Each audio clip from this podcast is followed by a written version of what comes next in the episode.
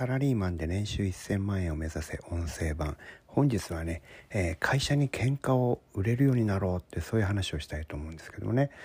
えー、まあ、何年か前から社畜というような表現があって、まあ、会社にこう買われてる会社の言うことを聞くしかない、えー、残業しろって言ったら「はい残業します」転勤しろって言われたら「はい分かりました」って言ってね「えー、はいはい」っていうことを聞かないと生きていけない人のことを社畜っていうような言い方でね、えー、結構バカにした言い方であの表現してることがあるわけですけどもこれねまあ私はこれとは真逆な生き方をすべきだと思うんですよね。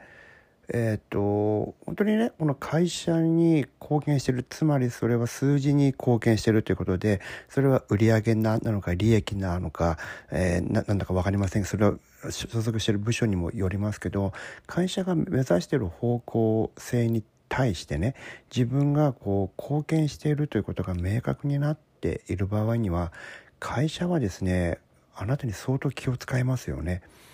だっていてもらわなきゃ困るから。最悪ねあのそれで言うこと聞いてくれないとから自分の意思が通らないならじゃあやめますよって言えばいいわけですよ。とか言えるようにならなきゃダメだと思いますね。私の私がしたいのはこうなんですこうあるべきだと思うんですってこれが通らないなら私はやめますよってこう言えるぐらいの成果をね、え、我々はこう出すべきだと思うんですよね。でまあ私はそこまで行ったことはありませんけども基本的には私はその自分の考えてることはほとんど会社が認めてくれましたしね。えっ、ー、と会社の方が僕にこう気を使ってくれてるっていうのはよく分かりましたね。ですからあのすごく居心地がいいサラリーマン人生でした。かなり好き放題とか思ったことはほとんど全部できましたからね。でそれは僕が考えてることがそれを実現すると実際にやると会社にとって利益になるということが明確だからですよねでそしてそういう実績がある場合には、えー、僕の意見とか僕の考えてることは基本的にこう通じるわけですよね。我々そのサラリーマンとしてねあの生きる場合にここは目指さなきゃダメですよね。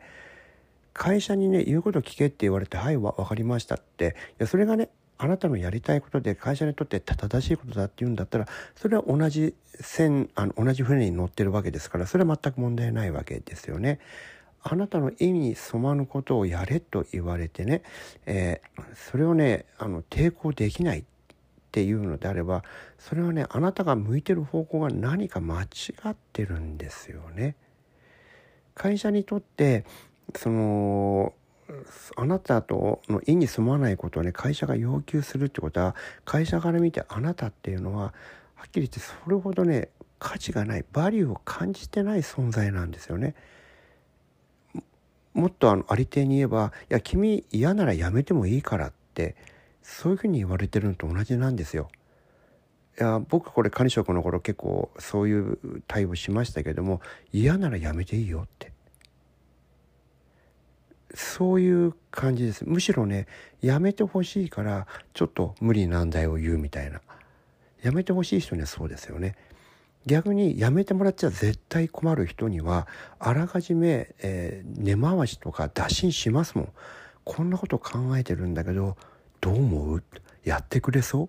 文句言わない？ってあの上司の僕が上司の場合ねあの立場だった時に大事な部下には先にそういうふうに打診しましたもんね。だから不意打ちであこう決まったからこうやってくれる嫌ならやめていいよなんていう態度に上司や会社が出るんだとしたらそれはね 残念ながらあなたが会社に成果を出してない貢献していないっていうことなんですよ。これはね本当にすごく問題だと思いますよね。うん、そうなる前に何かね自分の行動とやってることと会社が目指してることがねあのずれていないかっていうことを我々あもう皆さんはねちゃんとこれ調べて確認する必要があると思いますよ。その確認ができていないと今みたいなことが起こるんですよね。で会社はあの辞めさせるとかっていうのはあんまり考えたくないんですよ面倒だから本当のこと言うと。だから意地悪とかねする気ないんですよ本当は。それでもしなきゃならないのはそれだけあなたという存在が会社にとってお荷物になってるってそういう可能性があるんですよね。それは非常に僕はもったいない問題だと思いますしもったいないことだと思いますね。その意味で会社に喧嘩が売れる、うん、そういう存在になることを、えー、我々はね目指すべきだと思いますよ。でこれができるとね、えーと、本当にサラリーマンって気分よく働きます上司があなたに気を使ってくれると本当に仕事が伸び伸びとできますし、えー、余計成果も出しやすくなりますし、えー、気分よく働けると思いますね。是非ね、えー、こうなれるあなたをね、え未来にこう作り上げていただきたいなっていうふうに思います。はい、今日もお聴きいただきありがとうございました。